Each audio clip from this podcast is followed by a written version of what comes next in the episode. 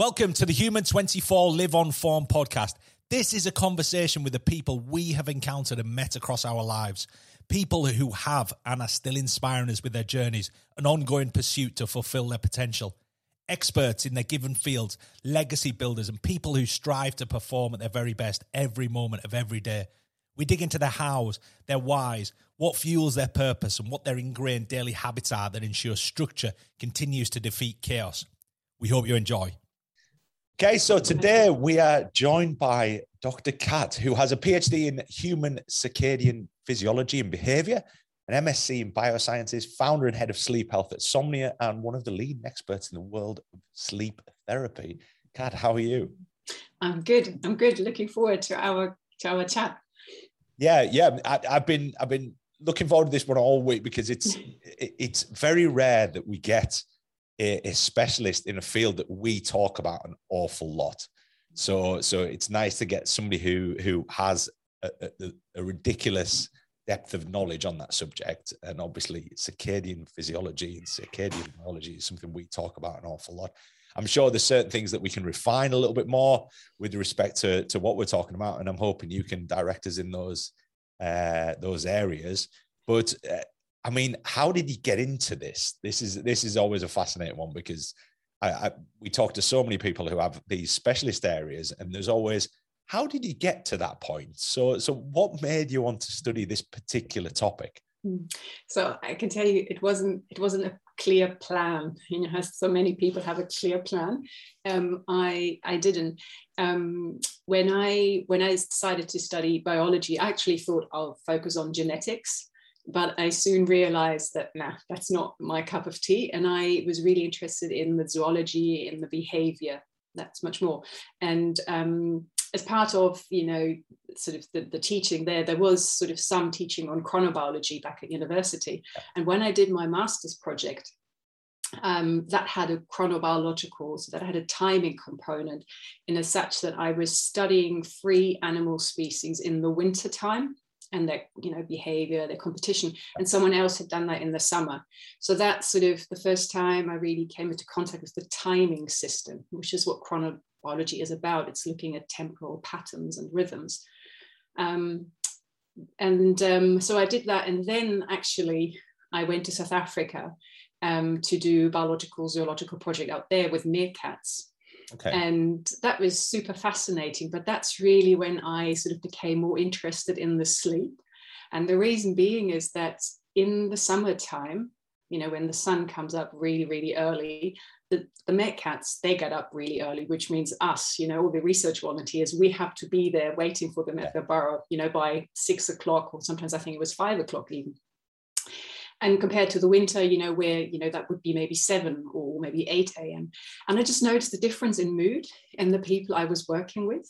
Now I'm, I'm a morning person so for me you know getting up early in the morning is, is not really a problem and i'm really happy and you know chirpy and everything. But i noticed the difference in people's moods depending on when we had to get up. And that sort of really reminded me of my interest in in, in sleep. Um, and then i have to be honest I, I found this PhD um, that was sort of advertised by the University of um, Surrey and Guildford and applied. And, you know, I, I got the position and then it's just everything fell into place. And I just arrived somewhere or at a topic as well as the research group, which I really enjoyed. Amazing. So, so how many people did this? Was it, you know, you know, this was offered up as a as a topic, as a subject. It's certainly something I've never seen at you know, certainly the university I studied at, it wasn't a topic, but but was it was there a big intake on this? Was there a, there a whole bunch of people on this? No, so actually, the, the project that I did, um, I looked at sort of sleep in older people and using a light therapy um, to improve sleep to stabilize circadian rhythms. That in itself was was part of a much bigger project. Um, it was a Marie Curie European funded project with different sort of universities um, across the whole of, of Europe. And they all sort of looked at sort of, yeah, sleep disruption, you know, influence of circadian rhythms on this from all different angles. Um, you know, some people were working in rats, others in cell cultures. Um, some came from more sociology perspective. So it was a real, a real mix. Um, so while in Surrey, it was actually only me and, and a postdoc. Um, there was immediately a group, a, a, network, you know, that I became part of, um, which which was amazing. Um, to you know, you know, just to, to learn so, so much from all these different fields and areas because we all sleep, we, we all have an inner timing system, and that impacts on so many other aspects of our lives, and vice versa, other aspects of our life impact on our sleep and on our timing system. It's really fascinating. It, it, it's a it's a really interesting subject in that you know I've been in the health and wellness sector my entire life. You know, as as you know, as an adult certainly, and circadian biology has always been kind of talked about and always mentioned, and it's always had that kind of uh, almost a bit wishy-washy sort of voodoo about it, and it's it's a it's a remarkable thing because it's it's something which is you know it's an, it's something that there's a huge amount of huge body of evidence behind. Mm. It's something that's been studied for again. You'll probably be able to reference me, but I'm, I'm assuming probably into the centuries, right? They, have been aware of this this this happening and this timing and the the daylight and the, the, the nighttime and yeah. and and this arrangement of how mammals uh, sort of organize their day around these these two real simple things. And people are out there looking at performance. They're looking at improving their well-being and uh, mm-hmm.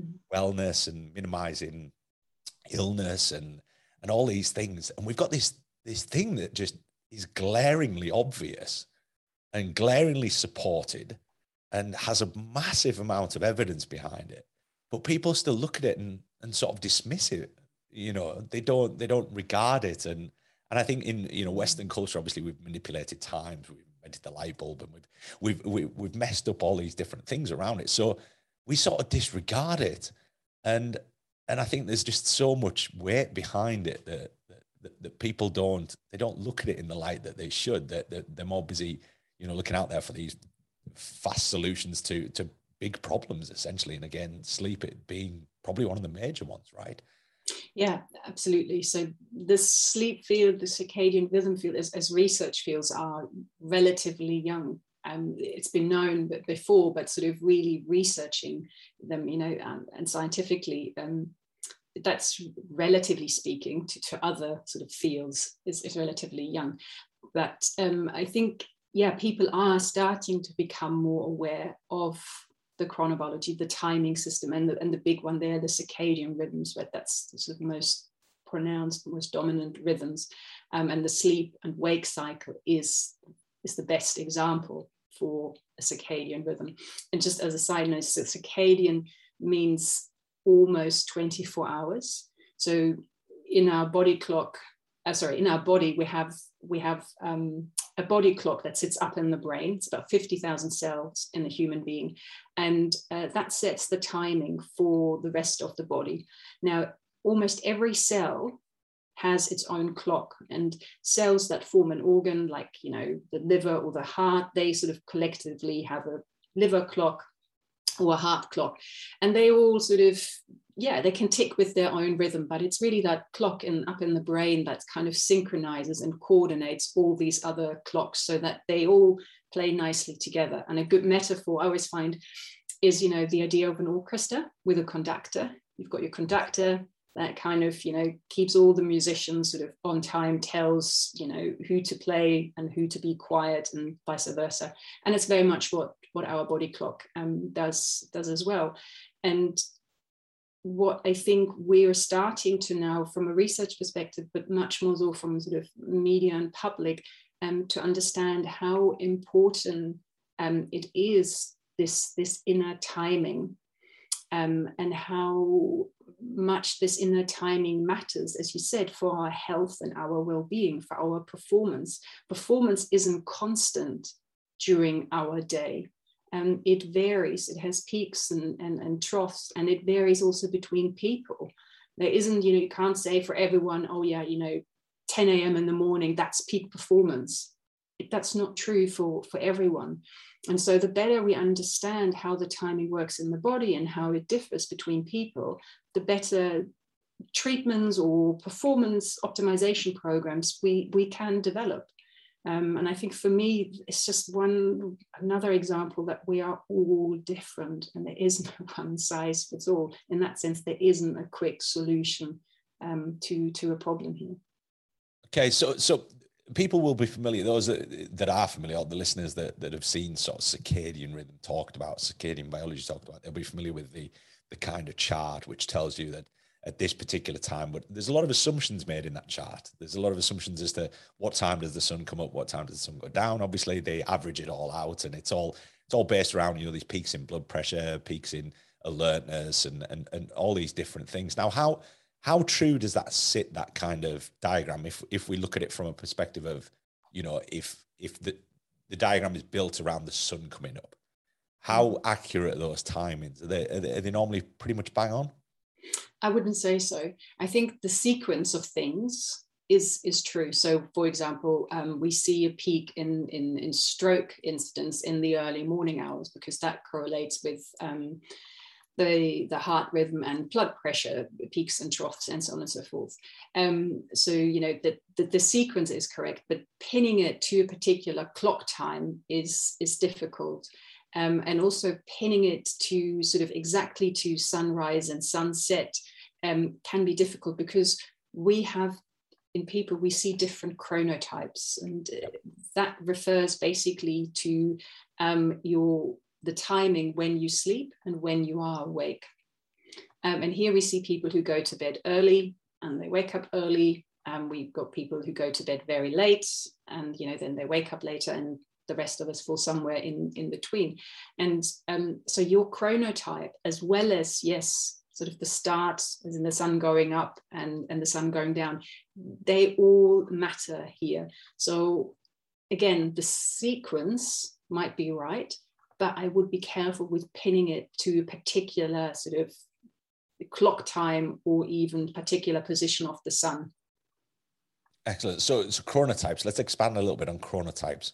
So, so is there a way of pinpointing what what what somebody is with respect to to a chronotype, or are they are there millions of them? Is there just a handful of different categories as such that you'd fall under, or is there a way that you you know with with, with any of your your patients do you do you look at them and go right? I'm going to analyze first what what kind of chronotype you are by using this methodology, or we're going to ask a bunch of questions that might give me an idea of where you are and then we can work around that and then figure out whether that's correct or not.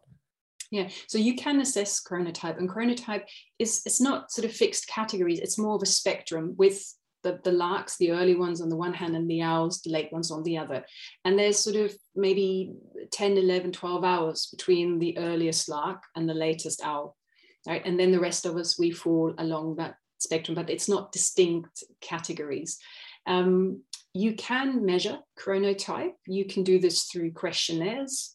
Um, you can also do it via taking regular blood measurements or urine or saliva measurements. And then what you measure there is the concentration of melatonin. It's something I had to do for my PhD. It was I sort of asked my volunteers to you know do regular urine collections, and then I had to analyze them. Not my strongest point, I will add, um, but you, you can measure chronotype through through that. What i do with yeah with with my clients um, i will just ask them um, ask them very much about what are your you know what time do you go to bed? What time do you wake up? Is this with an alarm clock or naturally? How does that differ between weekend and week or working period and holidays? Um, because what we find is that our social constraints work schedules or schools for kids um, these times they sort of impose a different schedule on on what we naturally want to do or what our body naturally wants to do. So yeah you have to ask a few more few questions there to to really get get to it but you can assess it. And also chronotype isn't something that stays the same um, during your Just life. just about to ask that. Yeah. Yeah so anyone with with little children will will know that the, typically they go to bed early and wake up early to the dismay of their parents who quite like to you know have a bit of a sort of lie in or stay in bed a little bit longer.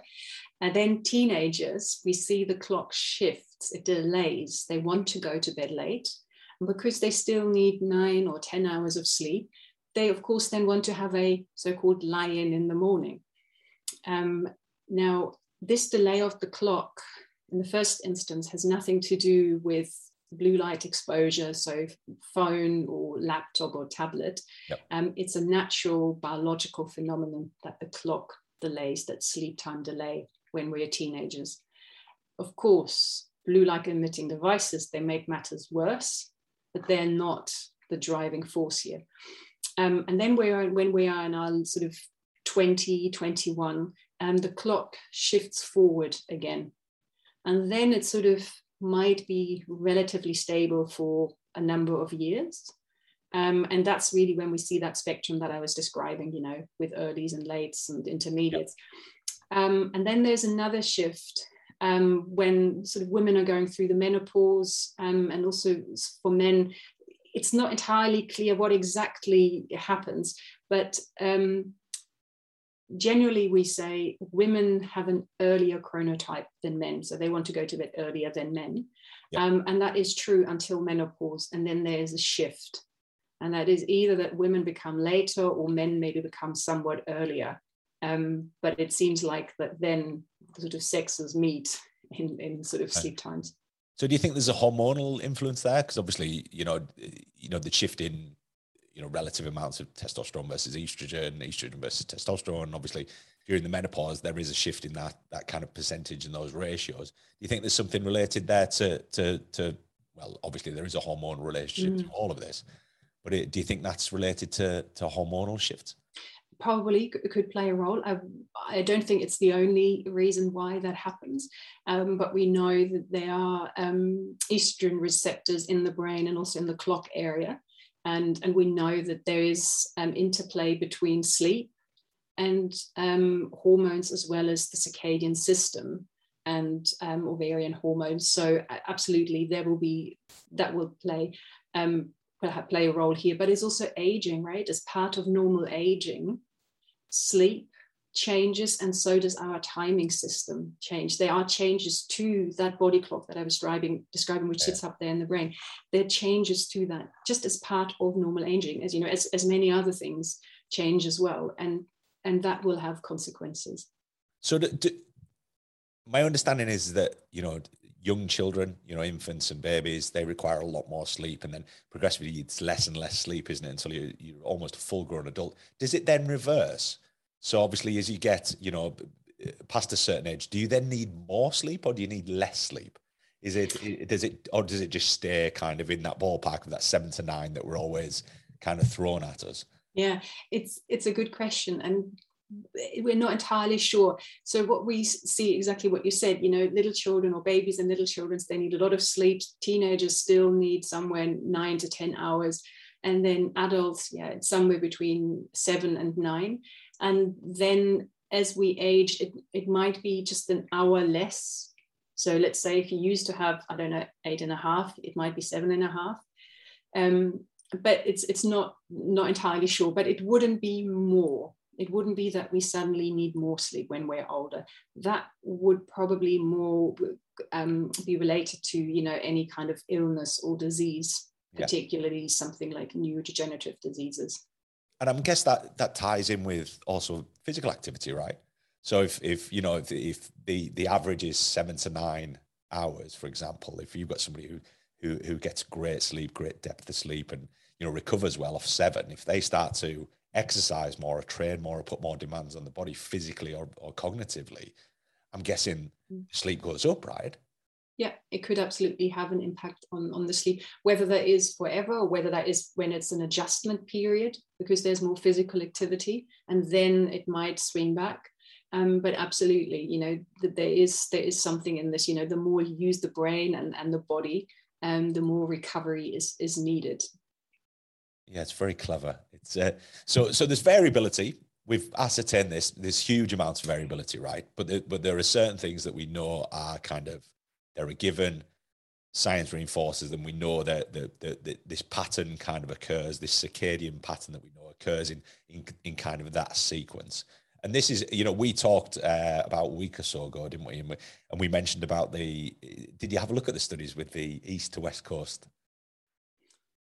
Um, I've, I've looked at some. I remind me again what, which one we talked yeah, about. So, so, so I mentioned, yeah, I'd mentioned about the, the the betting, it was actually brought about by betting against sport in America, where they're transitioning from east to west coast. So obviously, one team is out of rhythm with their circadian you know cycles and obviously the, the the way i assume in which they train right so you know if if if, if you you have a weight session or whatever you know american football or whatever you might have a, a coaching session in the morning then you might do your weight in the afternoon then you might do cardio in the evening and there's a pattern formed, right? And then obviously you get used to performing in that particular time. It's kind of what elite athletes do with acclimatization, right? Is that if you're used to performing at your maximal intensity at 4 p.m. in the afternoon, then you shift to somewhere where they're asking you to perform at your maximal intensity at 7 a.m., but you've always done it at 4 p.m., there's going to be a drop in performance. So obviously, there, there's a couple of studies and a bit of data around this east to west coast phenomenon where they were actually predicting, and obviously that came down to gambling, and they were predicting the results of games based off circadian biology, which was fascinating. And I was, uh, you know, and, and when when you find that kind of data, people then start to think about it in a more uh, you know reinforced way i think because then people go okay so there's something here because obviously clearly, clearly people are analyzing and betting on this so therefore it adds weight to the data almost in that people are going well hold on. So i can i can win money if i if i bet on the non you know the non biologically synced team. It's it, you know it, it's fascinating. So so the, the, there's kind of those those bits and pieces out there about it. And, and obviously we know from a sporting performance perspective that this does affect sports performance quite significantly. Is that is that is that a field that you've ever delved into? No i'm, I'm i wouldn't say that specifically with you know performance athletes but it comes back to your your chronotype your you know the the time setting within within your body. You know the, the people who are earlys who, who wake up early they are genuinely their performance peak is also somewhat in the first part of of the day mentally as well as physically. Whereas for someone you know who's a late type that's all shifted maybe two or, or three hours um, and so if I train when physically my body, you know, is is kind of set up to do this, I'm going to be, you know, really good at what, what I'm doing. When I then, just like you said, when suddenly, you know, there's this time shift and my inner body clock becomes out of sync with the environmental time, the environmental like dark cycle, um, then yeah, that will have a negative impact on, on my performance. And that's a real big question when it comes to performance athletes. Um, and it's, it's not yet fully understood. But what some research is suggesting that amongst performance athletes, actually, there is an overrepresentation of morning people um, versus evening people. Um, and that might have something to do with typically when training takes place and also when the competition um, when when that takes takes place the, the runs um, and they it again like i say it's it's more research is is needed but i think at the moment the advice is train when it's good for you. Yeah. I do most of your training there to really improve on your performance, but then also train at times, you know, when it's likely that you have to compete um, so that your body sort of gets used to also performing at other, you know, less advantageous times. Yeah, it's in, it, it's interesting. I, I, remember the I recall reading, uh, I think it was Malcolm Gladwell. He wrote some uh, stuff about hockey players uh, when he was talking about the ten thousand hours of practice, and there was there was some interesting data with respect to the the NHL, the the ice hockey league in the US, in that the vast majority of players were all born within three months of each other because hockey's they start hockey at a very young age. And obviously these teams they have these incredible academies that look after these players from a very young age. And what they do is they'd pick all the biggest players. And the biggest players were always the oldest people in that year mm-hmm. group and obviously, when you're very young, it's very much defined by age. It's, you know, the older kids are always bigger. And, the, and then when you get to 15 and 16, people start catching up and overtaking each other and it, it kind of becomes irrelevant. But it was, it, it was interesting that all of the, all of the players were, were, were in this three month birth date. Uh, so they all celebrate their birthdays around a similar time, but they, all the professional players that had made it through the academy ranks had been in those things. So it, it's quite interesting to think that there's, uh, there's almost there's a there's, there's genetics and there's you know everything that you take on board with sports. And you know if you want to play basketball it's no good if you're five foot two. And you know there's all of these factors. And now we've all of a sudden got we've got this other one which is you know you might actually be influenced by your, your chronotype. Will will dictate whether you're going to perform in a particular sport based on i guess when when that sport actually performs. I mean take take soccer. It's you know soccer once upon a time was only ever played on a saturday afternoon whereas now mm. they play in the evenings they play in the mornings and and I guess there's so many factors there, and obviously European and international football where teams are traveling across time zones a lot, right? So I guess a lot of the pr- predictability that was probably existed when a sport was only ever played on one particular day. You know, American football used to play pretty much on a Sunday, wasn't it? And it was, mm-hmm. uh, you know, it's it's fascinating as you bring all those sort of fields together and start to look at them and go, wow, there's there's patterns here that we can see, and and and the chronotype one really interests me in that you know I'm I'm pretty adamant I'm probably a morning person, but I'm I'm, I'm not entirely sure now. I'm, I'm I'm deliberating. I remember as a kid I was very difficult to get out of bed, but I think that's you know it's it's being a kid, right? exactly right like and as i said it can change right so it depends what what age that that was um you know it, it changes and the different factors your yes your genes are, are certainly one factor and your your sex is another but your light exposure. So when the lights go on and when the lights go off and how regular these times are that can influence us. There's an influence of um, our food intake or the, the eating patterns the timing of that that can can impact also circadian system not necessarily the clock up in the brain but the tissue clocks for example the clock in the liver right? That's more responsive to sort of food intake and, and rhythms there. So th- there is a lot that's going on and then social norms they can also impact. Um, so there, there is a lot and it's probably all sort of you know bidirectional. It's not just one direction that goes in lots of different directions. So lights. Let's let's let's hone in on light a little bit because this is an interesting one because obviously now you know we're in november I think we've lost what is it ballpark? It's about we've nearly lost two hours of sunlight and up until the clock's going back. Obviously, we'd lost about two hours of sunlight, and we've fairly quickly. I think within about a month, uh, you know, the the sun used to come up at about six a.m. and then all of a sudden it was seven thirty and eight, and now it's gone back a little bit. Mm. And and we talked briefly about the shifts when we had with the call of the week, and it was how does that light and that that change of of times and things affect? And and, and again, there's there's a lot of data, isn't it, with respect to uh, you know, countries that don't get a lot of light exposure and mm. certain conditions and depression, anxiety, etc., etc., and different ways different nations deal with that. I know there's, there's some really interesting stuff in Finland and various other places where they have actually terms for the way they keep themselves happy and keep themselves content and and blah blah blah. So so how is is light the big thing that we talk about, and is it is it a major major influencer in this whole thing? And we talk um, zeitgebers, you know, mm. time givers and, and these things. So how does light play a role here?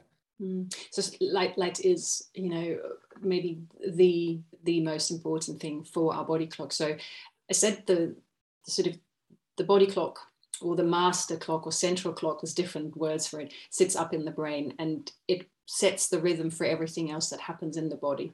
Now, this clock also needs to be in synchrony with our outside world right? So that it tells the body to do the right thing at the right time.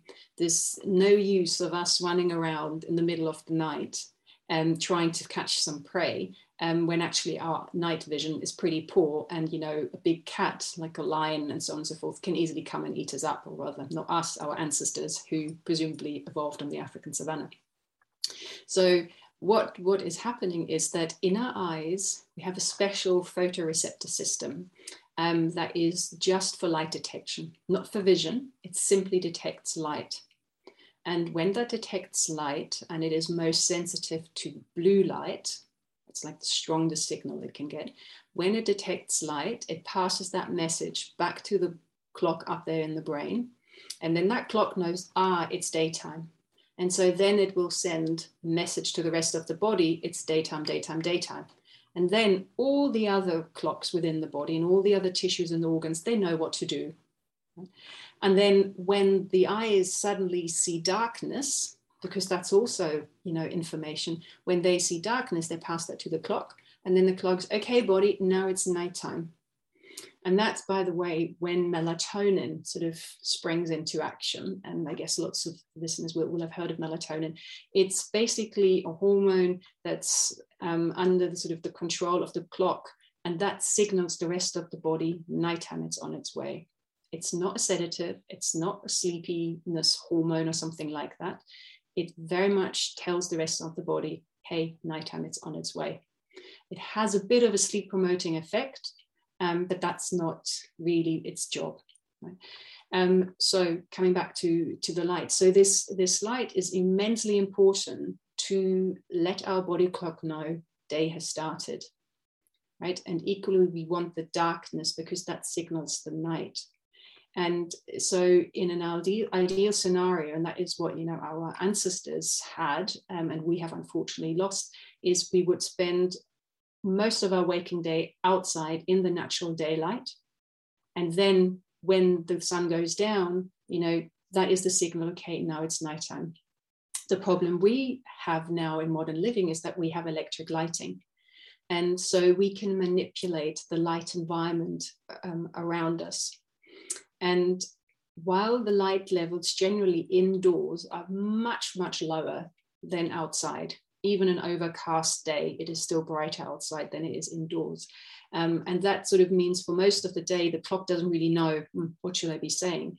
In the evening, the light is, is then unfortunately strong enough to suggest to our body clock, hey, it's still daytime. Um, which is why the clock will very much for most of the evening, as long as the light's on, tell the body daytime, daytime, daytime, daytime. Now, what we can then do, we with a you know snips our finger, we turn the light off in a millisecond. But for our body clock, you know, our biological system, it takes much longer to to get that message and then to relate it to the body. Um, which is one reason probably why some people having problems falling asleep or their sleep quality is reduced um, because it's just this messaging comes too late or is is too weak in some way or another. Yeah, I was I was I was just about to mention that because obviously, you know, during the course of a day, it might be. I was thinking we have a we have a, a, a courtroom out in the in the hallway, and and it's pitch black inside of it. So if I was to go in there in the middle of the day and shut the door and it's dark, my brain doesn't all of a sudden go, it's ready to sleep. And it's the same with light, isn't it? Light, we need a certain amount of it. And you mentioned about, you know, I have a, uh, it's usually sat on, it might actually be in my bag there. I have a light meter, uh, a, a, proper industrial light meter that can check the lighting, but I have an app on my phone which does a pretty good job, to be fair. They're fairly close to each other. But the light in my office is about 800 lux at, at best. And I have a whopping great window in front of me that shines light through it. But I know if I walk outside, that number just multiplies infinitely. It goes crazy. And then obviously in the winter months, I have a, I actually have a, an SAD light there that, that goes on in the morning mm-hmm. because in the winter months, I get up at a time when it's dark. So it doesn't really work for me. So, so there's a certain amount of light, isn't it, that we need? And there's also a certain amount of darkness that we need. And we need to have that for a significant amount of time before your brain starts to register and then clock and do these things, which is I think what kind of what you alluded to there, and we talked about blue light, and just just for clarity, blue light, because there's such an association now with blue light and devices. Mm-hmm. People, when when we refer to blue light, people always think screens, you know, phones and devices. But but when we're referring to blue light, what are we actually referring to? What what what what is blue light, and what is the difference? Mm. So good question. So the the, light that we see, that white light, is made up of different colors, right? Different sort of um, has a diff, yeah, of different colors. Um, and there is blue light in there. There's red light. There's green light. You know, there's more purple. All these different colors are are in there. Um, for us, it all seems white, but that special photoreceptor in in our eyes, that's particular sensitive to to the blue light, right? And um, that's naturally in the, in the daylight. And the content of that blue light varies across the day. And that in itself also provides our clock with information, right? This change in that spectral contribution that's happened. And again, that the clock will use that as a signal of, ah, okay, we're changing the colors in the light. That means, you know, nighttime is on its way.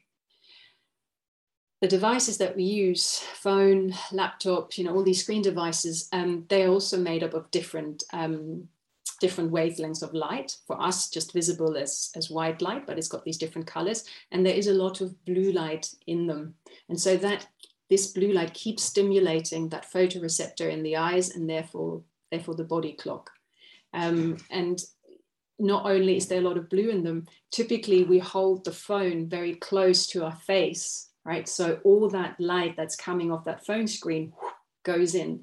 Laptop, tablet, similar. TV, I'd say, is different. It's the same LED screen, but it's much further away. Yeah. So typically, when clients say, "Oh, is it okay to watch TV in the evening?" I say, "Yeah, as long as you have a little side lamp on, right, which will also help to diffuse the light coming from the screen. That's all interacting. Another thing that I learned um, quite painfully during my PhD, um, that all interacts. Um, I'm less worried about.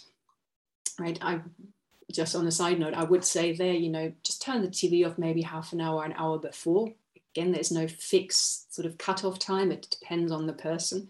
Um, and be, of course, mindful what you're watching. You know, some people get more sort of stimulated, as in the brain gets more stimulated by certain shows, news, or movies than others. Um, just be a bit mindful. But on a whole, I'm less worried about a TV than I am of a phone or um, something like a tablet that's right in front of you. Yeah, th- this is something that I've kind of referred to quite a bit. Is sort of the topics, right? Is that the topic of TV and, and what you're watching and is it stimulating and blah blah blah. And I, I went through this phase probably about ten years ago where you know I got into this whole oh, you've got to read before you go to bed. The problem is, is that and again, if you, you take a look at my bookshelf, that there's nothing there that wouldn't be stimulating. So the problem was is that I read I read facts. I don't read fiction. I don't read things that are kind of calming or anything like this. I read stuff that ultimately I put the book down and then I think mm-hmm. repeatedly for a long time afterwards. So what was happening is I was putting the book down and then lying in bed just unable to sleep for a, a large period of time because it stimulated my brain so much. So I had to actually step away from reading at night because it was mm-hmm. causing me, me problems. And and I reverted back to a habit of when I was a kid was to watch TV before I go to mm-hmm. bed which which felt alien. It felt wrong. It felt like I wasn't following the you know the social media representation of what you know performance should be, and everybody should read, and you should go to bed, and you should read, and you should journal, and do all these different things. And I was thinking, well, you know, why is this not working for me? But the TV calms me. It, mm. it gives me something almost fairly mind numbing that, that prevents me overthinking. I'm a real. If I lie down in a in a dark room, I just my brain goes crazy. It's like, yeah, yeah, absolutely right. So it was, yeah. it, it, and and it's that variability I think between people, isn't it? That you you know that you're trying to manage. And it was interesting to hear you say that look, you have people who say, "Is it okay to watch TV?" And obviously, there's fairly various things that you can put in place there that make it, a, yeah, it's perfectly okay, provided you do this, this, this, this, this. And what about? So we hear a lot now about blue light blocking. Mm-hmm. The devices have little little uh, things on that you can swipe across and put into the onto the screens. I, the data I've read on that, that's not very convincing. They they seem to be pretty poor. These screen uh, diffusers almost that, that are, that are built in. But but we hear a lot about blue light blocking glasses, and you know there's yellow ones. There's there's different lights that they block out. But but how effective are these? Are, they, are these a, a, a, a suitable thing for people to have if they they have to be on screens until later in the evening? Mm, yeah, there's a good point. There have to be right. Um, so yeah, there, so there, there, are studies that that do show that wearing um, blue blockers or blue blocking glasses um, in the evening is can be can be helpful. Um, so yeah, I would suggest you know if you have to, uh, then reduce the blue light content on your screen for what it's worth. If you can, reduce the brightness, yeah, so that it still feels comfortable, and yeah, have those um, blue light blocking uh, glasses on. The, the, other point for me though there is, you know, if, if you have to. Excuse me. If you have to, um, because often the phone, in particular the phone, uh, is just a way of passing time. We're just bored, and how often, you know, do we sit and watch a movie or or a show on TV, and you've got your phone out um, at the same time? Having a coughing fit there. I'm back with you, I think. I've got a, I've got a terribly bad throat at the moment. I use that to cough as well then, because I had it early on. It was like, oh. It's like sneezing as soon as one person starts and yawning. Yeah, then the others. No. I think I've got tears in my eye here. And I'm, I'm trying to prevent myself from coughing here. it's one of those nasty tickly coughs. It just sits there and. Anyways, I carry on. I, I, turned the volume down. I thought I'll, I'll carry on here and. Uh, oh, okay, I wasn't sure. That's why I stopped. Um, blue blocking glasses, right? That's yes. what we are talking about. Yeah. So it's. I want to come back to the have to right? Um, for sure, some people have to, you know, check emails um, late or maybe work late because they're on a case or they work in an international um, international company and so on and so forth. But there's also many of us um, where looking at the phone is just a way of passing time. It, there is, in that sense, actually no pressing need. It's just become a habit. Yeah, yeah. Um, it's kind of thing that we do because out of boredom. But then there's also, of course, the fear of missing out. So there, there's a lot of psychological things happening here. But what I work on with with my clients is to not necessarily say you cannot look at your phone after 9 p.m because that's just again an arbitrary rule um, and that's not necessarily going to fix a poor sleep um, but what we work on first of all is just to notice that urge the urge to pick up that phone and look at it and then do a quick assessment do i really have to or is it because i'm bored or whatever you know i'm feeling a bit low and want to distract myself from that feeling yeah. so it's just to become a bit more mindful of of what's going on in their body and why, and then making a decision, right? And sometimes that will be, yep, I'm feeling a bit bored. Um, yeah, I'm aware of what blue light does or could potentially do. I am still choosing to pick up the phone now. But another night, they might say, no, actually, I don't. Right. Um, so that's that's another thing. It's, it's really this: Do I really have to? For some people, yes, it will, and then the blue blue blocking glass is great but for others actually it isn't necessary it's almost you know you're tapping very much into behavioral psychology there right and, and you're starting to get into you know the yeah. reason why people do things and uh, contextual cues and all these things that, that, that ingrain with habits that we do and things that we do and almost rationalizing why we do them you know it's it's it's like people who have a drink of an evening quite often it's just a matter of turning around and saying well what's the purpose behind it and why do you do it yeah. and and i always go back on nutrition where people would almost ban. They'd say, look, you're not allowed something. And it's, uh, they classify it as kind of the white elephant scenario where you're told not to think about something, so you do. So you give them this mm-hmm. arbitrary rule of turning your phone off at 9 p.m. You know, then there's a level of anxiety that raises because they actually want to be on their phone, right? Yeah. So it almost becomes counter counterproductive, right? Yeah, exactly. And also the the other thing is then they do it, and then it's like, right, I followed the rule. Surely I'll fall asleep now. And then they wait. And there's added and anxiety around. Exactly, exactly. So that's why I, you know, avoid rules as much as I can. I work on healthy habits, which you can adapt, which, you know, absolutely depending on what's going on in, in your life, um, rather than these very strict instructions and, and rule settings. And uh, you, you, you're wanting to relax people, right? And, and there's nothing less relaxing than a set of rules that you've got to abide by. Yeah, exactly. Boxes you've got to tick. You almost want everything to be kind of like you know really you know relaxed and natural and normal and and and th- th- there's quite a lot of you know which is encouraging. You you read a lot about sleep now and and whenever we've talked to sleep experts or people in the sleep field, there's an awful lot of emphasis away from the time that you sleep. There's a lot of emphasis on the rest of the day you know, the last sleep expert we talked about it, we, we spent the entire podcast talking about the morning and then mm. we talked about light exposure and all the things that we've been talking about. And it's nice to see that there is this kind of, there's this relaxed output with respect to sleep. Whereas once upon a time it was go to bed, turn off the light and fall asleep.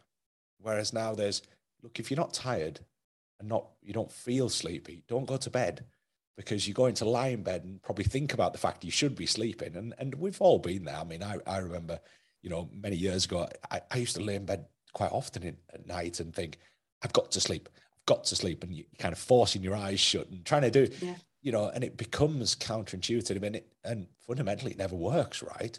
It never works. So, so when you're looking at people, because because obviously sleep is your speciality that came out the back of this, and I'd, I'd like to say it isn't really sleep. It's kind of day management, isn't it? It's it's management of everything.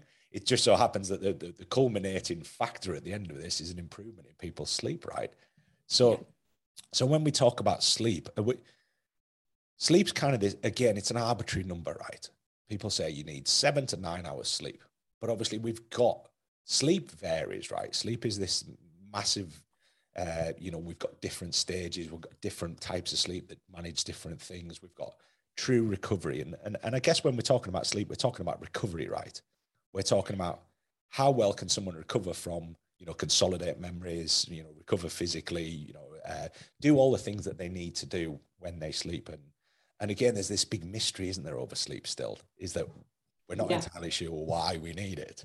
it it's, exactly. it's remarkable, isn't it? It's, it's, it's like this, you know, and you dig into it, like, nobody actually really knows. It's, it's still this huge mystery as to why, but we need it. We, we've ascertained we need it.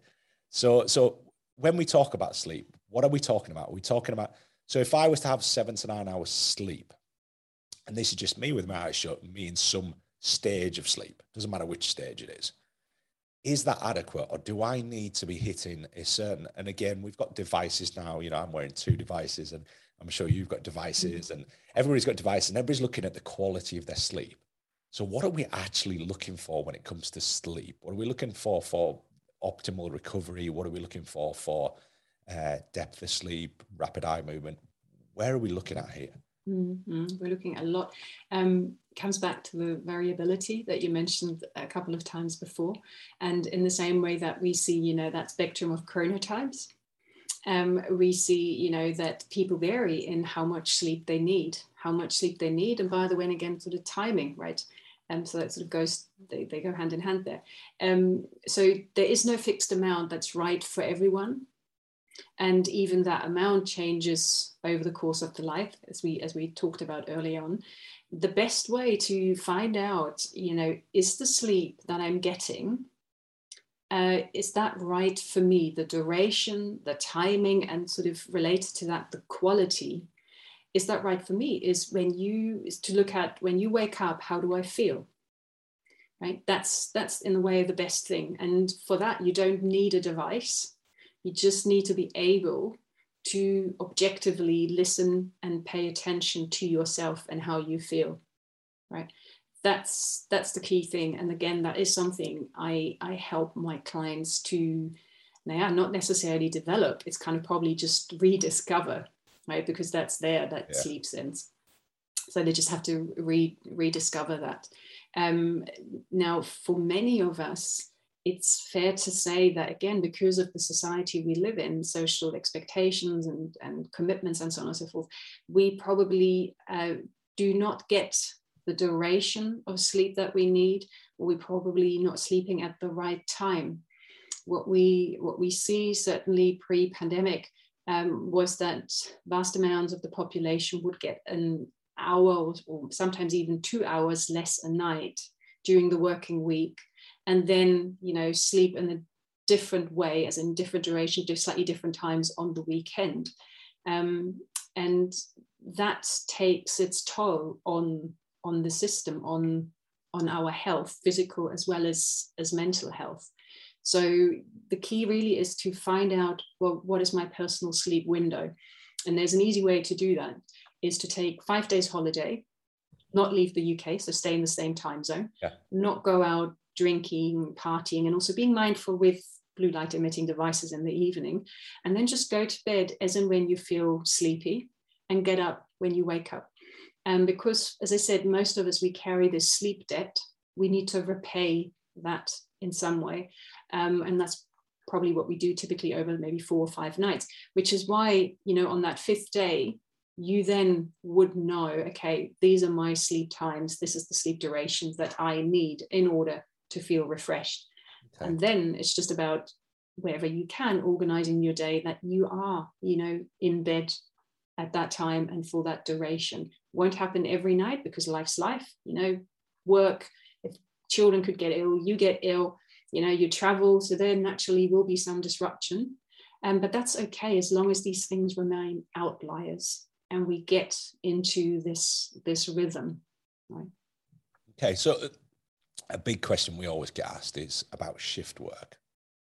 And obviously there's there's some there's pretty scary and and uh, quite daunting data when it comes to shift work and obviously illnesses uh, cancers and and various other things and and obviously the problematic scenario that shift work puts us into.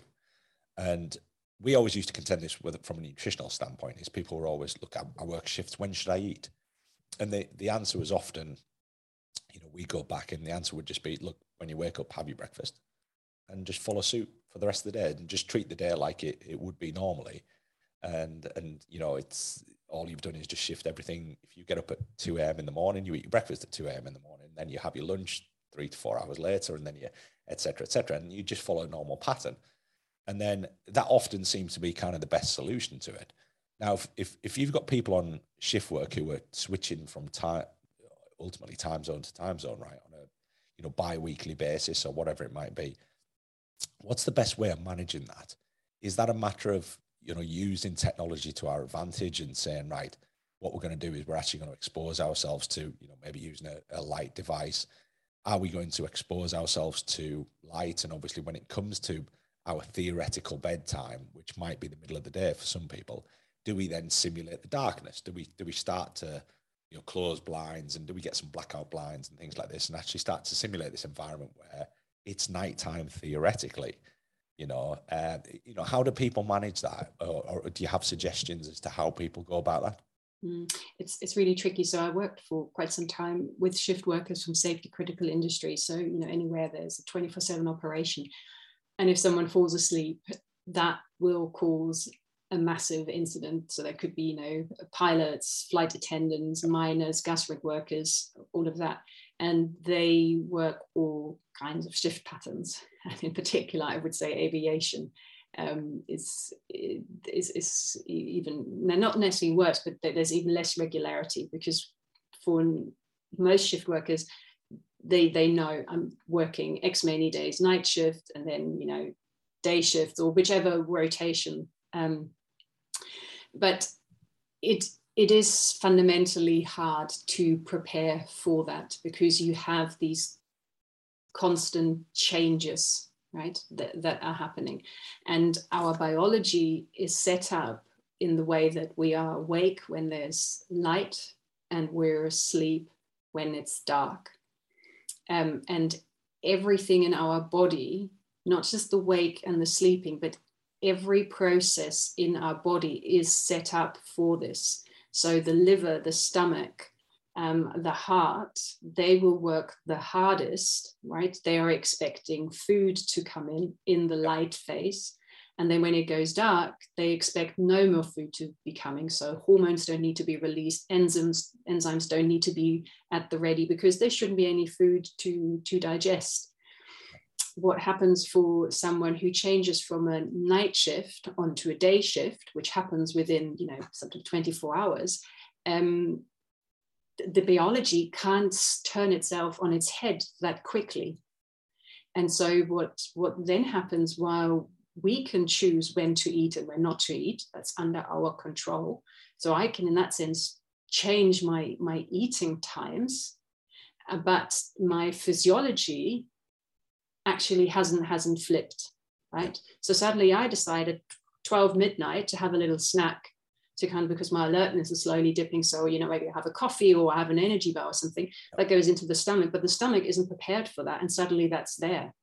And so then it's almost like the stomach has to wake up and do something w- with this. Um, but the pancreas you know further down the line hasn't got that message. Takes even longer for the pancreas to get the message hey actually you know there's now some food and you need to do something um, so what that leads to basically is an inner disruption of the different processes of the different tissues and organs within our body. And that then you know sets the scene for metabolic diseases diabetes obesity cardiovascular diseases. Um, so coming back to your question how do you manage this? Uh, it's intrinsically hard and it's well recognized that shift workers have a high rate of metabolic diseases right? Because of these constant disruptions. Um, now, what I would say to someone who is going onto a night shift, a swing of nights, is when it comes to eating, um, eat at the start of your night shift. So that could be, you know, early evening, late afternoon, depending when it is. Um, that is your, your, your main meal. And then throughout your shift, um, if at all, have healthy light snacks.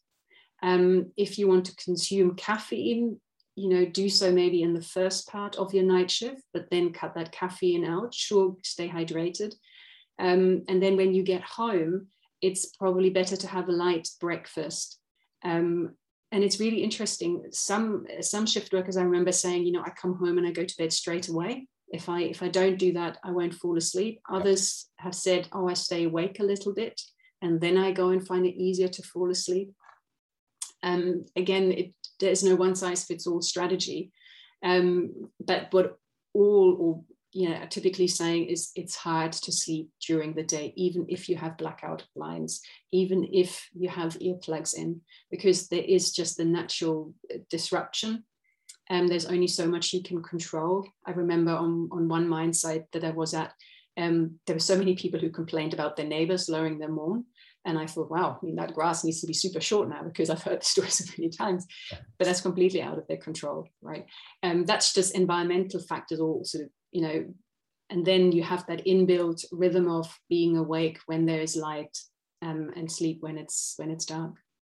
Yeah, no, and, and and that kind of brings us on to well, it kind of brings us into another topic, which which is an interesting one that kind of ties in with all of this, and that is the uh, you know the, the the popularity, I guess, of, of you know dieting, nutritional methodology, methodology around fasting, and obviously yeah. fasting is is something that that you know it's very popular. There's some great data behind it, and there's obviously a lot of correlations in with what what we're talking about here with respect to shift works, because obviously if somebody fasts for periods of times, all of a sudden you can actually manage your days feasibly better because you know if you're you're only eating once or twice a day during a fasting regime or you've got these big blocks of time where you actually don't need to eat, it then all of a sudden becomes quite easy to manage, right? Whereas when you're trying to eat four meals a day, you know, on these alternating shift patterns, it all of a sudden becomes quite complex. It becomes quite complicated. And that was a, you know, I always remember that was the, the challenge that we had. It was always,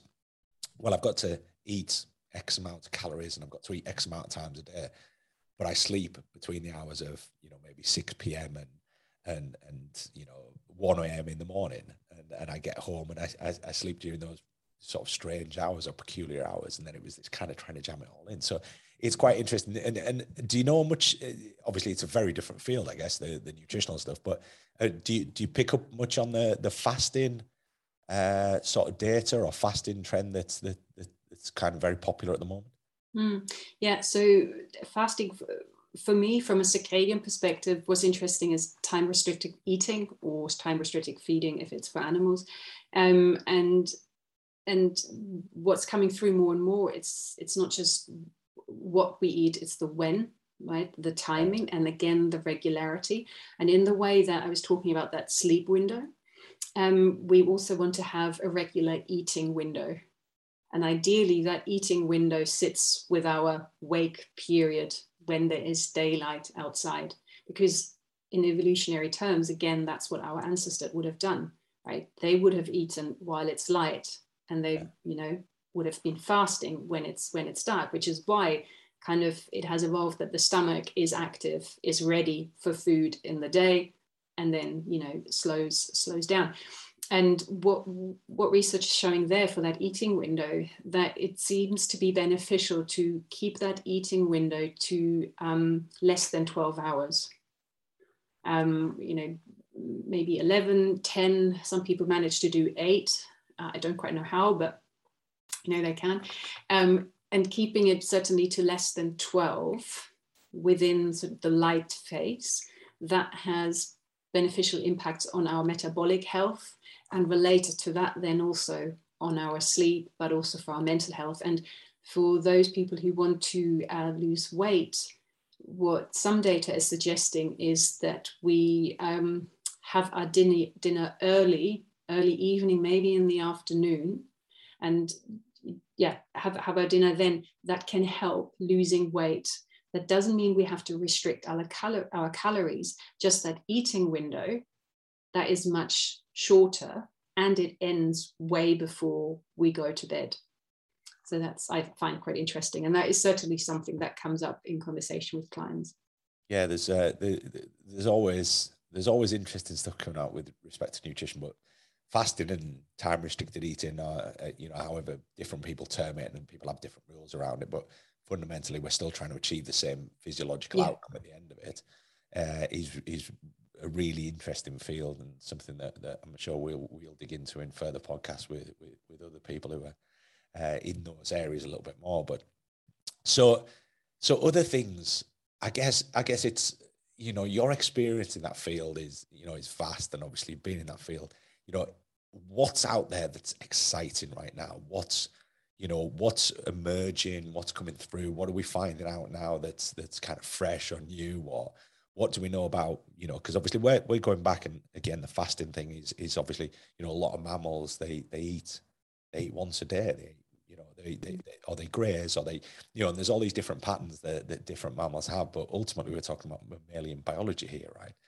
so, which, you know, yeah. you started with the meerkats, which was, you know, everybody's getting up and all the people around me are quite chipper now because everybody's, you know, everybody's getting up at the right time they should be. So, what are the emerging things? What are the exciting things? What, you know, where are we going with circadian biology? Is it going to be something that there's going to be more and more research in? Is there going to be, you know, a lot of exciting data come in? Is there going to be, you know, where's it going? What's, you know, mm. what can we expect from it all? Yeah, I think a lot more.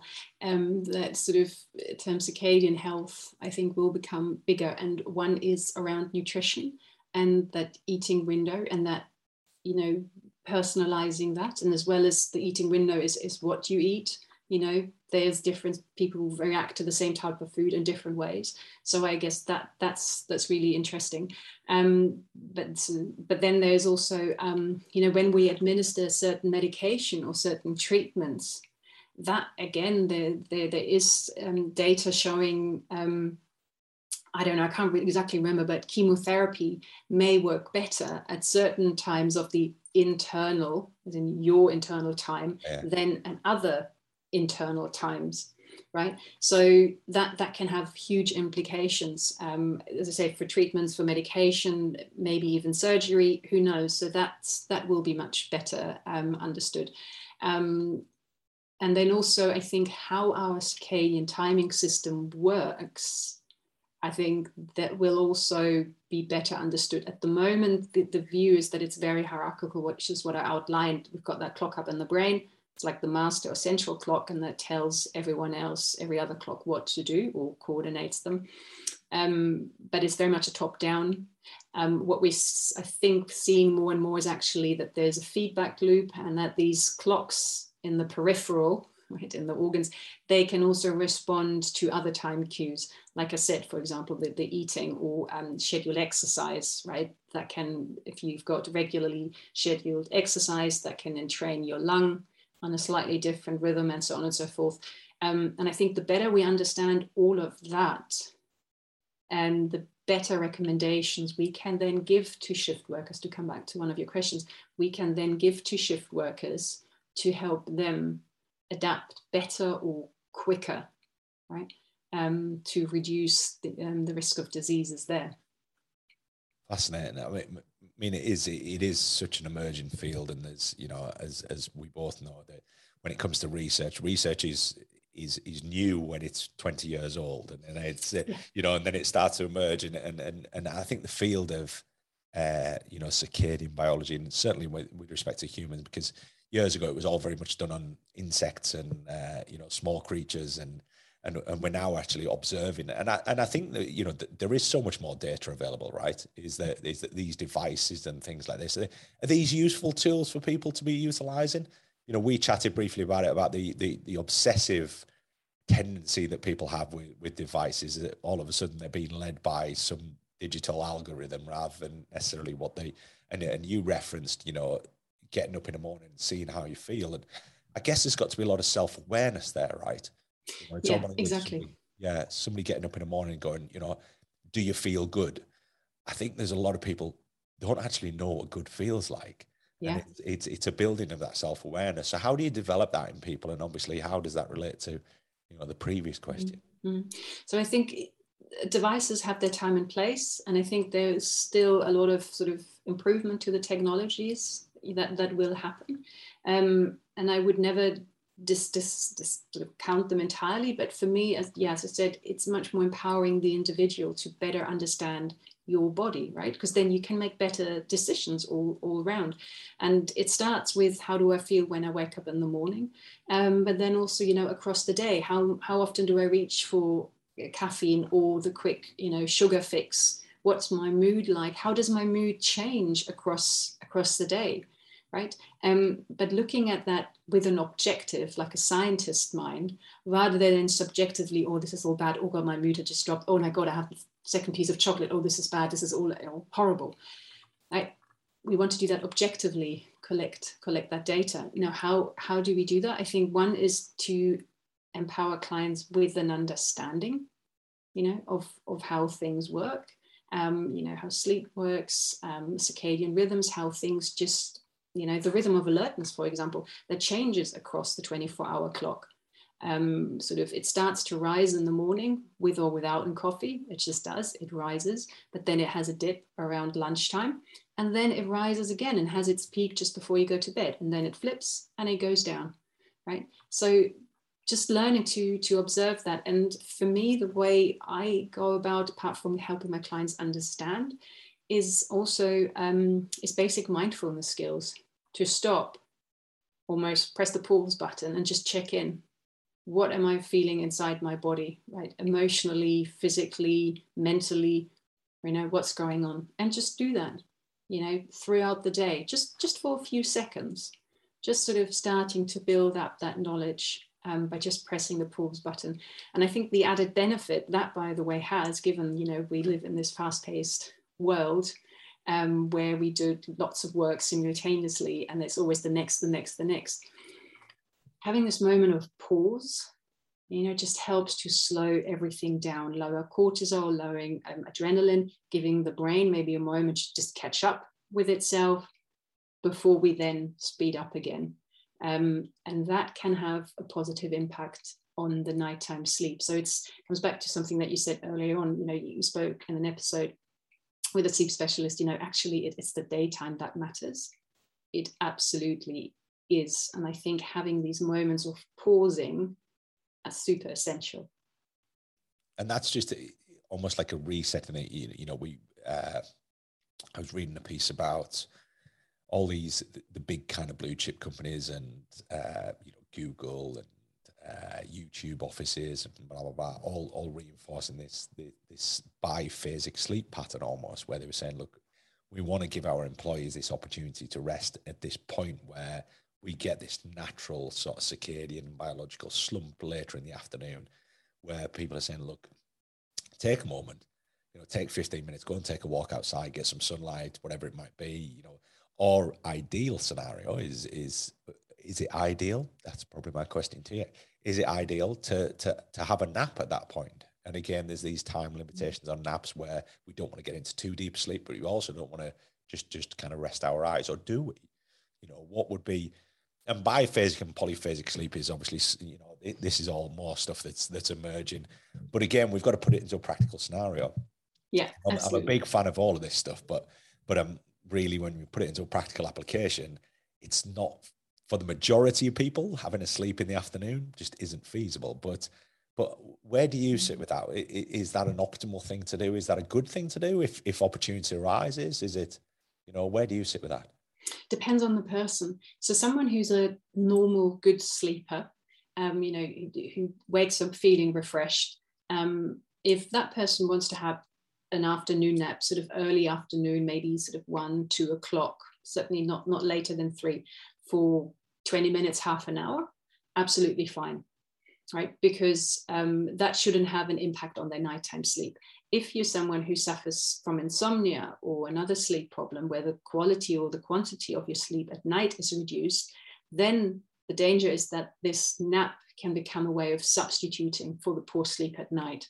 And there I would say, no, you know, let's not have that. Let's work on, you know, improving that nighttime sleep. Um, but but for those you know who sleep fine and who can nap, so my dad is a napper. I'm a non-napper. I can sit down, I can close my eyes, but typically I don't fall asleep. Whereas my dad does his 20 minutes and then boom, you know, he's full of energy again. Um, so so people vary between that. Um, but I think from a sort of practical point of view, to come back to that, I think that's that's really important. Um, I think it is important to recognize that there is a dip in alertness in the early afternoon right? And to to slow down. It's a signal again that our body is sending us. Um, and i have got a choice here. I can push against this biological signal and in a way biological need for slowing down um, and that will come at a cost or i can just go with it and use it as a way of recharging there's lots of studies that have shown that taking breaks boosts your energy levels and your work engagement and therefore productivity um, and naps um, very much so. They also boost, you know, memory consolidation, so you get that effect there as well. So I think it's it's hugely important to to take that moment of of slowing down.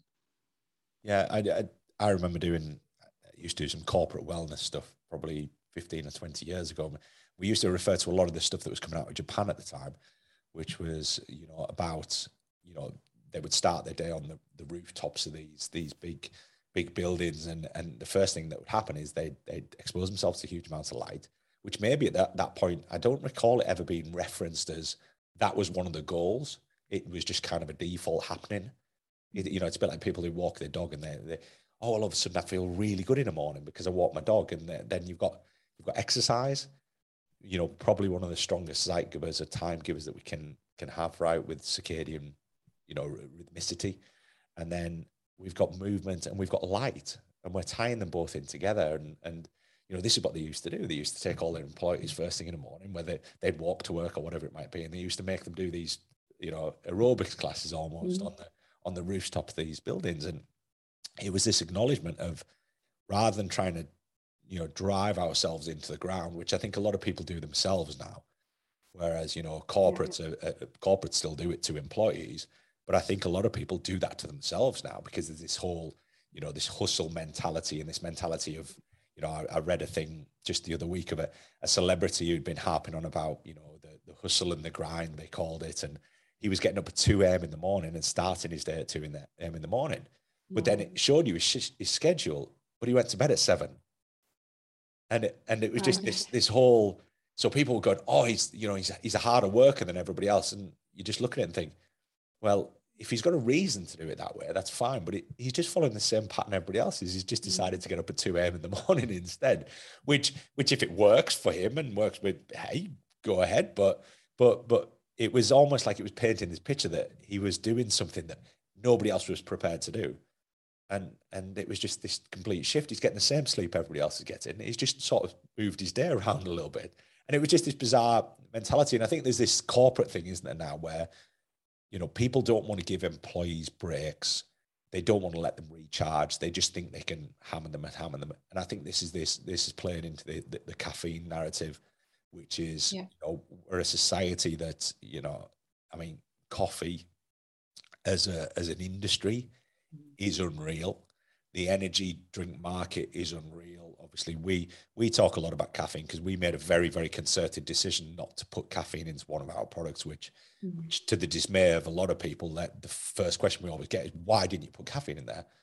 Which would go against our narrative, which is we're trying to educate more on caffeine and the use of caffeine, as opposed to necessarily demonizing it and saying caffeine's this awful thing that you shouldn't be be using when when in fact the data and the research on caffeine and particularly coffee as well is fantastic. It's a it's a wonderful supplement if used intelligently. So where where where is your stance on caffeine? Where are you a, are you a caffeine consumer? Absolutely, and I had my coffee, you know, this this morning. Absolutely. Um, you know, um, but so so caffeine again, you know, it it's been shown to boost our our alertness, um, and I think to really get the maximum effects out of it, uh, we should be in that sense limiting the intake and not drink it like water. You know, drink, consume that caffeine when you need that alertness boost. Having said that, there's a caveat because caffeine's half life is, is very long. And so, you know, caffeine consumed within six or nine hours of our normal bedtime window could potentially impact sleep and certainly anything that's you know very consumed very closely to bedtime uh, is, is likely to do reduce the quality but also it can shift the sleep onset so when we fall asleep can sleep that can put that backwards so having a cup of coffee you know in the morning absolutely fine I wouldn't have it first thing because your alertness naturally rises. So save it for maybe around lunchtime when there is that slump. And one thing that we used to recommend, or it's general recommendation, particularly for lorry drivers, um, if they feel tired, is to say, okay, so pull over, you know, have a cup of coffee, then sleep for 20 minutes, then go, you know, for a quick walk around yeah. around the lorry, uh, and then continue driving because the caffeine takes about 20 minutes to actually exert its effects, which you can use to sleep. And then once you get up, you know, move around. So you've got the movement, you're outside, you get the light um, sort of alertness boost. And then, you know, you've got sort of in a way a, a triple whammy.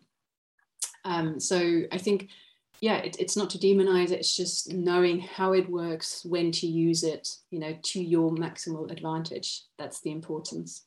Yeah. And this, the, the comeback we often get, and, and I've got throughout my entire career of dealing with, you know, high performance individuals, whether they're athletes or CEOs of businesses or whatever it might be, would be, but I have caffeine in the afternoon, and we're talking three, four o'clock typically here, and I sleep fine.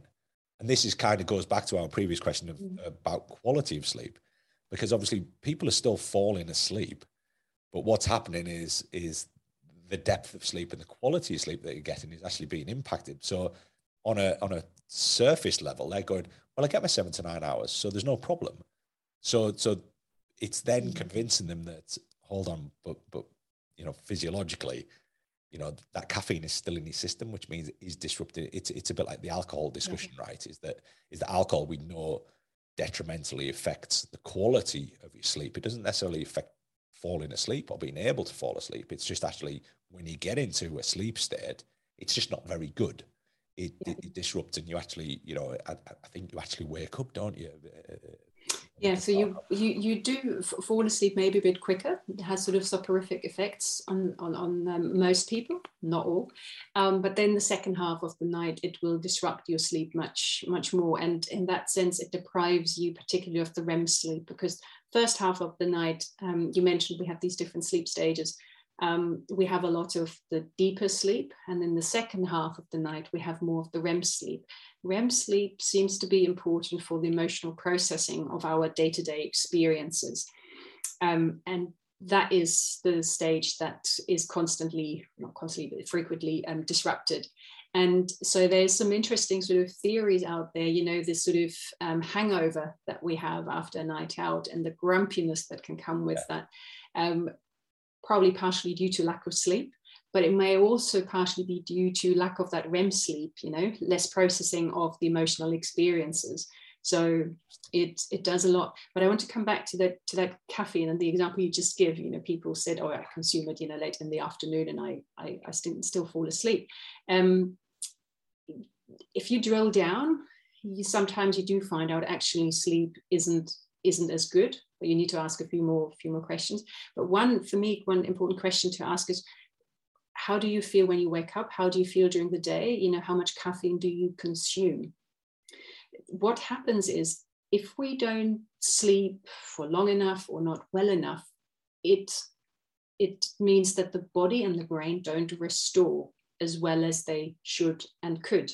And that amongst other things impacts on our cognitive performance including our situational awareness, our decision making, and sort of almost like how we perceive ourselves. And there's a beautiful study from almost 20 years ago where they, um, I have to remember this now, they had a group of people who slept for eight hours, two weeks, they slept for eight hours. Then they had a group who slept for six hours, a group who slept for four hours. Yeah. And I think one group, they were only two days, they didn't sleep at all. And during these during the study period, all of these groups um, had to say or rate subjectively their, their performance level. And they also had to do objective tests, reaction time tests, right, to assess their performance. And what you see is that with the four and six hour group, um, subjectively, for the first few days, they said, Oh, yeah, I'm getting tired and tired. And then it plateaued out. They said, Oh, no, my tiredness doesn't, doesn't increase, despite getting too little sleep.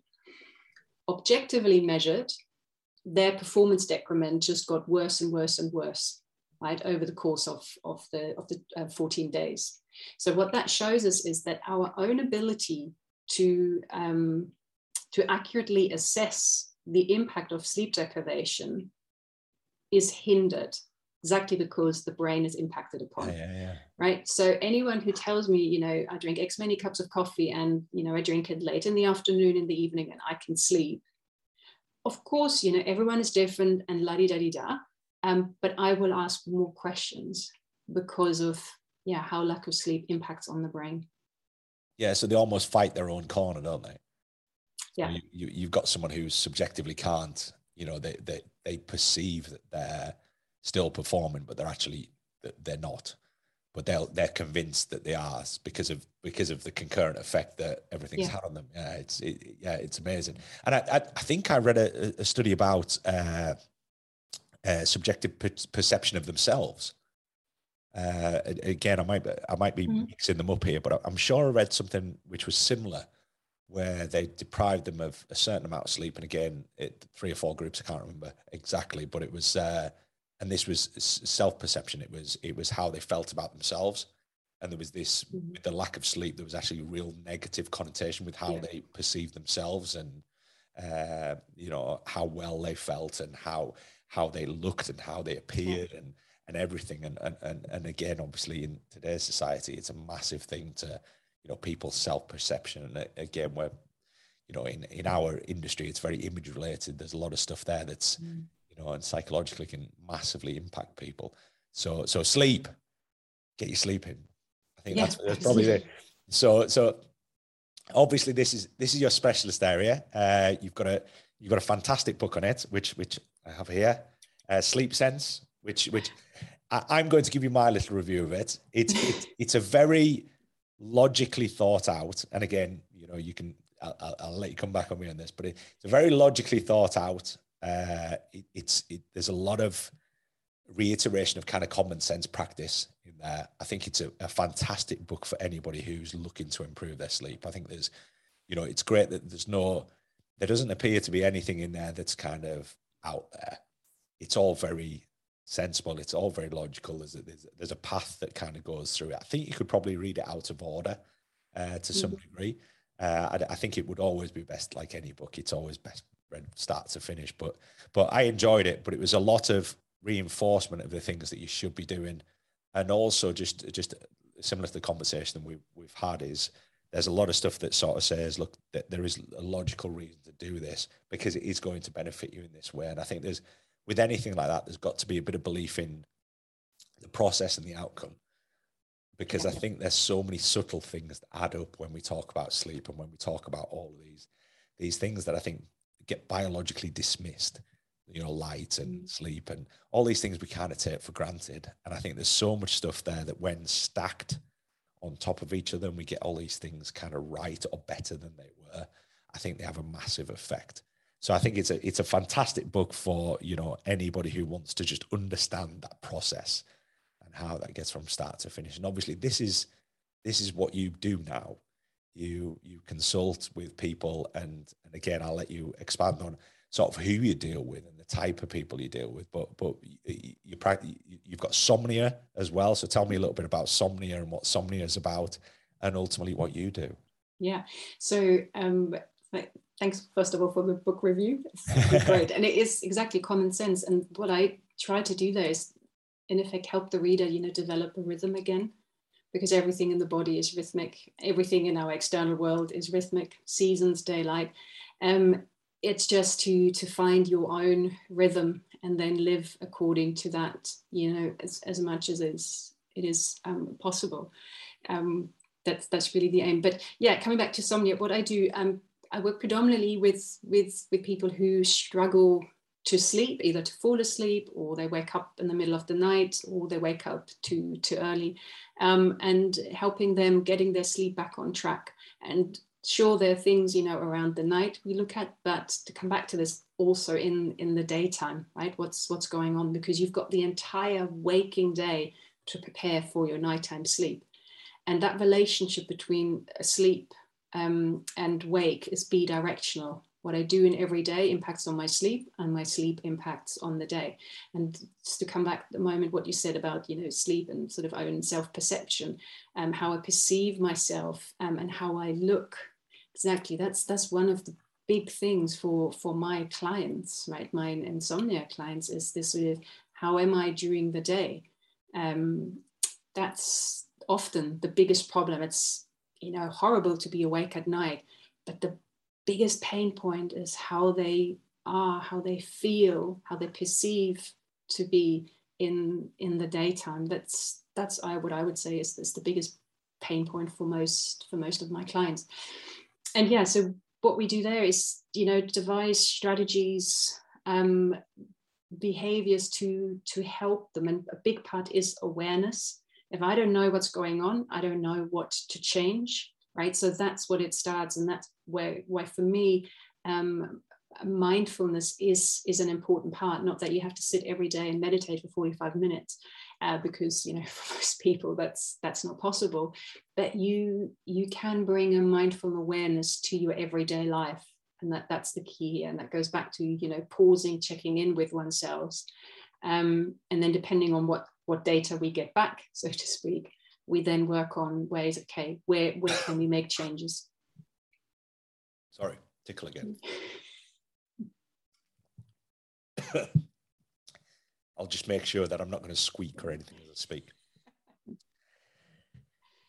So if people want to get in touch with you if people have problems inherently with their sleep and obviously you know this is your specialist field this is where you know you thrive and you do your thing so if people want to get in touch with you, where's where's the best port of call for them to to find more about what you do, you know, to get in contact with you, to be able to to to procure mm. your services as such? The best is just to go to to my website, which is somnia.org.uk, and then just drop me an email, um, and I will respond, and then we'll we'll take it from there. That's the best way. Wonderful. Well, thank you for your time today we could, I'm sure we could go down a million different rabbit holes about various bits and pieces. And there's so many topics around this subject that, that I think, you know, we might do uh, episode two potentially in the future if, if we can, uh, we can dig into some other things and, and maybe explore some more of the research. But thank you so much for your time. I know that your time is hugely valuable, as is everybody's.